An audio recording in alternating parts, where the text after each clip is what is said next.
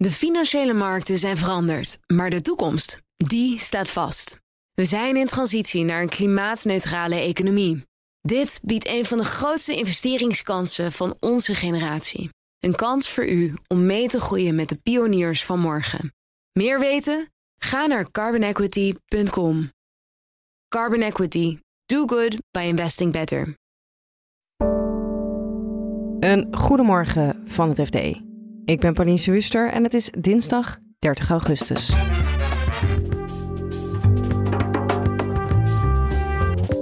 Vetvoorzitter Jerome Powell benadrukte dit weekend nog een keer: wij blijven de rente verhogen. En als zij het doen, moeten wij ook.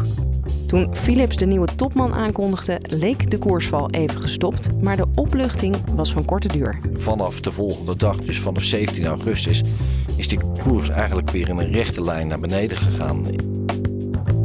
En Festival Mysteryland heeft een nieuw recyclesysteem om aan milieuregels te voldoen. Dat werkt prima, tot het later wordt. Hoe verder zo'n avond vordert, hoe meer uh, bekers en uh, plastic flesjes dan toch op de grond belanden. De knaldrang wint het dan toch wel van het milieu. Dit is de dagkoers van het FD.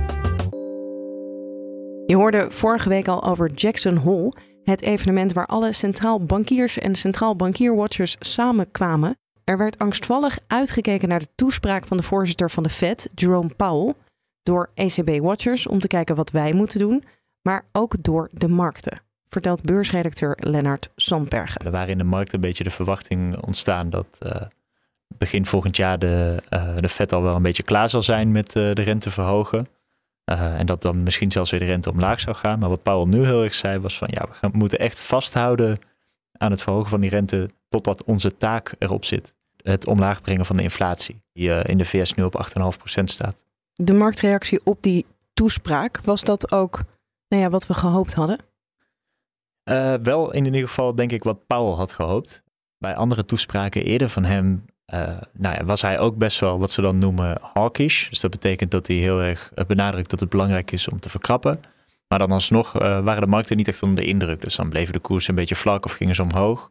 Maar nu was het doel heel erg om de, de rally op de beurzen die eigenlijk een beetje is ontstaan. En om het optimisme dat op de beurzen is ontstaan over die, die renteverhogingen. Om dat weer een beetje de kop in te drukken. En nou, dat is in principe wel gebeurd. Vrijdag gingen de koersen best wel wat omlaag. Uh, maandag was het wel weer een beetje twijfelachtig. S ochtends gingen de koersen best wel hard om, uh, omlaag ook weer. Maar smiddags liep dat weer een beetje terug, dat verlies. Ja, dus het optimisme is wel een beetje gedempt, maar nog niet helemaal.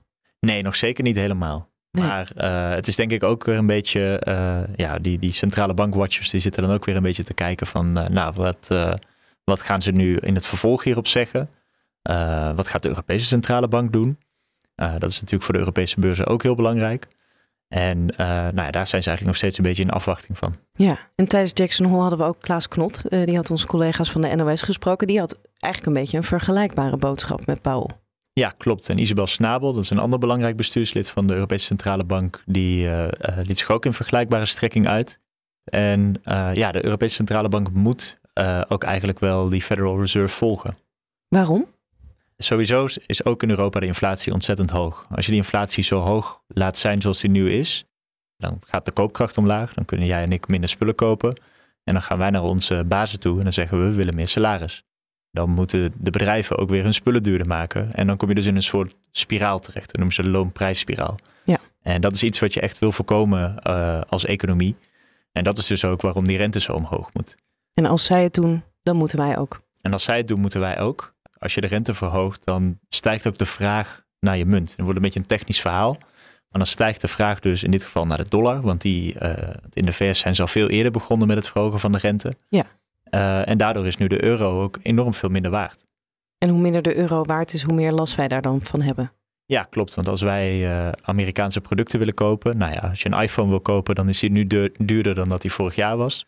Um, en wat, je, ja, wat eigenlijk nog veel belangrijker is, en nu in deze energiecrisis, is dat ook voor een vat olie betalen we ook in dollars. Ja. En die, die, uh, dat vat olie is al een heel stuk duurder geworden, uh, in dollars uitgedrukt, maar het is in euro's uitgedrukt nog veel duurder geworden. Ja. Zij hebben hun eigen gas, ze hebben hun eigen olie, zij zijn niet zo afhankelijk van die wereldmarkt. Behalve dan dat nu de prijzen op de wereldmarkt enorm stijgen en zij exporteren ook. Dus daar verdienen zij ook aan. Ja, maar is dan bij hun het ook makkelijker, eh, de opgave voor de Fed, dan eh, de ECB om die inflatie naar 2% te krijgen? Ja, absoluut. Wat je in Europa heel erg ziet, is dat de centrale banken ook wel rekening mee moeten houden dat die energiecrisis uh, de koopkracht van burgers en van bedrijven enorm raakt. Dus dat zij daardoor ook eigenlijk minder kunnen hebben. En wat er gewoon gebeurt als je de rente verhoogt, is dat je de kans op een recessie groter maakt. Um, en hoe verder je de rente verhoogt, uh, ja, want als je de rente verhoogt, dan zorg je ervoor dat het moeilijker wordt om te investeren. En als het moeilijker is om te investeren, nou ja, dan is er dus minder economische productiviteit. Ja. Nou, er komt sowieso deze winter al minder uh, productiviteit, omdat, uh, omdat veel bedrijven uh, de energierekening van hun machines en zo niet kunnen betalen. Dus die gaan daarop al bezuinigen. Nou, dat betekent dat die mensen er ook niet hoeven te zijn.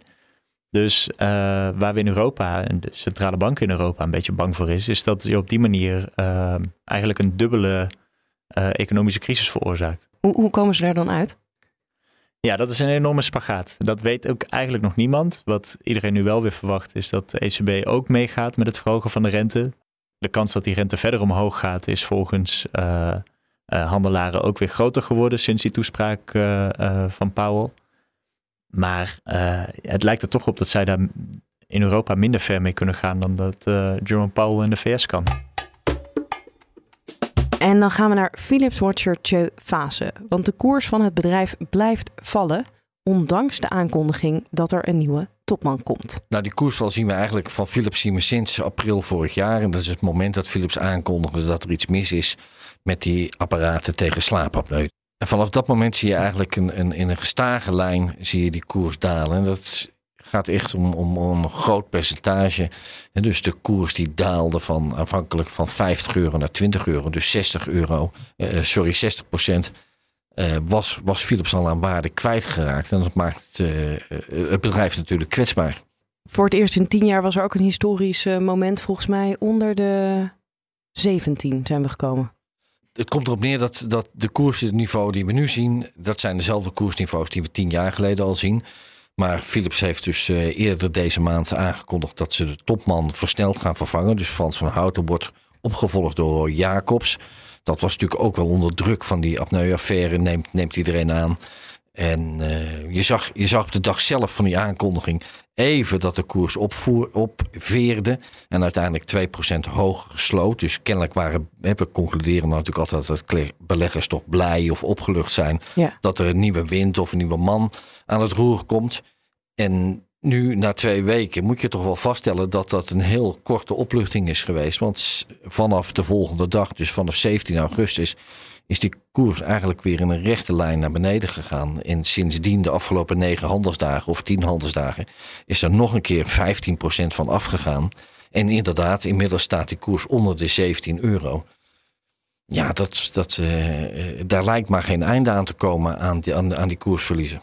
Weten we hoe dat komt? Is het dan toch dat, want je zegt al, wij vertalen dan, nou, beleggers waren blijkbaar bij, blij met de nieuwe topman. Dat blijkt ze toch niet te zijn? Of komt het helemaal niet door hem? Altijd maken, want die, die grote beleggers gaan ons niet met zoveel woorden vertellen waarom ze besluiten te gaan verkopen. Maar meestal kun je dat wel, hoor je dat wel of kun je het wel invullen. In dit geval is het ook al duidelijk, want die dag na die aankondiging van Philips kwam er een bericht van de Amerikaanse medische toezichthouder over het aantal incidenten dat bij hun is gemeld met deze apparaten. En dat bleek inmiddels 69.000. Dus het gaat om echt om hele grote aantallen. Ja. Uh, waarvan ook nog eens uit mijn hoofd 168 mogelijke sterfgevallen. En weer vorige week kwam daar overheen een tweede negatief bericht. En dat is dat er de claimadvocaten uh, een, een, een document hebben ingediend. Maar inmiddels blijkt het te gaan om 300 procedures die door claim advocaten of claimkantoren zijn begonnen. Is dat, is natuurlijk een groot aantal. Ja, ik ging uit van meer dan 100 tot nu toe.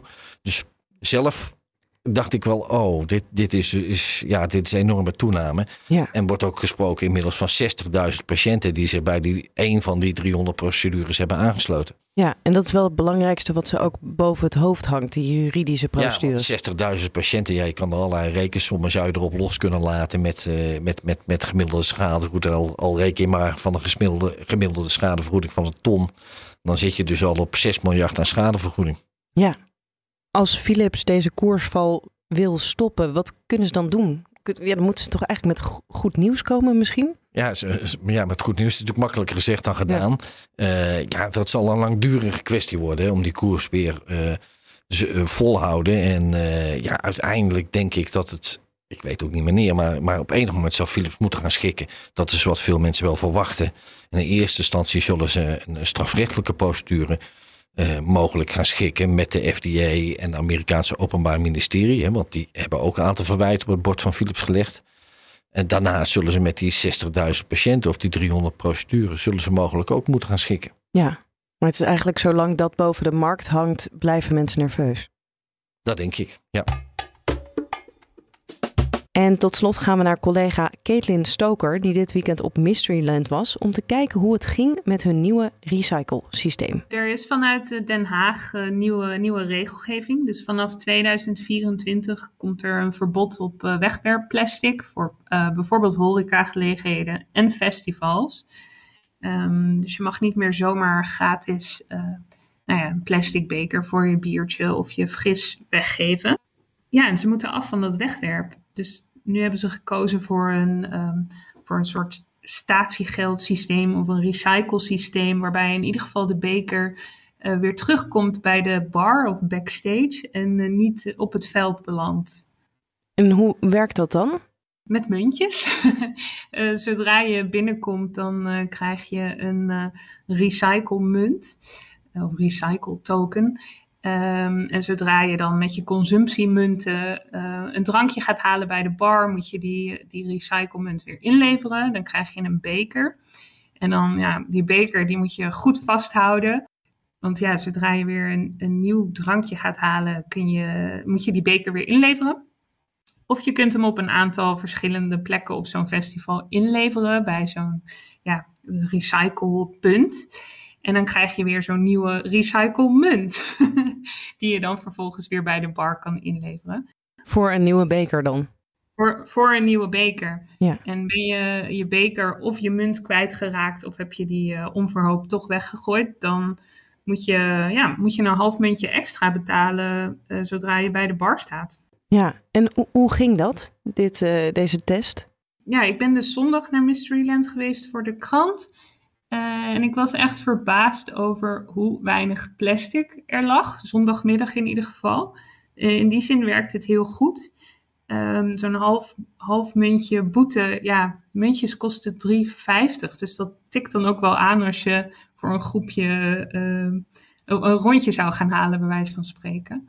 Ik, ik, weet niet of jij vaak op festivals bent geweest. Als ik um, die zondag terugdacht aan mijn eerste festival, wat toch helaas al een jaar of vijftien geleden is, zijn toch die beelden me bijgebleven van nou uh, een dikke laag plastic bekers, bordjes met mayonaise en gewoon heel veel troep waar je het soort krakende geluid waar je doorheen loopt. En dat op het eind van zo'n avond dan echt zo'n mega groot uh, afvalteam de hele boel kwam leeghalen. Nou hier zag je dus zeker die zondagmiddag gras wel verdord gras, uh, maar het was gewoon, ja, het was gewoon schoon. Het was echt uh, ja, verbazingwekkend. Ja, maar dat was dan misschien nog op zondagmiddag. Jij was er, ik weet niet tot hoe laat je bent uh, gebleven, hoe, hoe de schoonmaakploeg het uh, aantrof. Nou ja, je merkt wel dat uh, hoe later het werd, uh, hoe meer er um, nou, toch wel hier en daar op de grond belanden. Wat je ziet is, is uh, er vallen een aantal dingen buiten zo'n zo'n muntensysteem, of zo'n recyclesysteem. Dus je zag dan, dan gaan andere dingen je opvallen. Dus er lagen heel veel verpakkingen van ijsjes, van raketjes en festini-ijsjes en... Um, de kleine vlugelflesjes vallen buiten het systeem, dus die zie je dan overal liggen. En ja, hoe, hoe verder zo'n avond vordert, hoe meer uh, bekers en uh, plastic flesjes dan toch op de grond belanden. De knaldrang wint het dan toch wel van het milieu.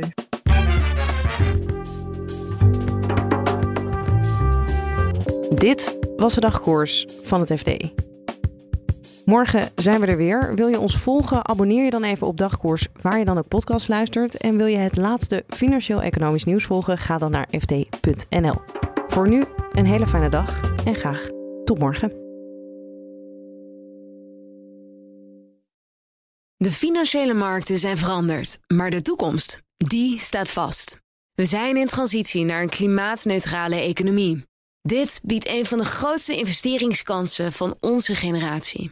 Een kans voor u om mee te groeien met de klimaatoplossingen van morgen. Meer weten? Ga naar carbonequity.com. Carbon Equity. Do good by investing better.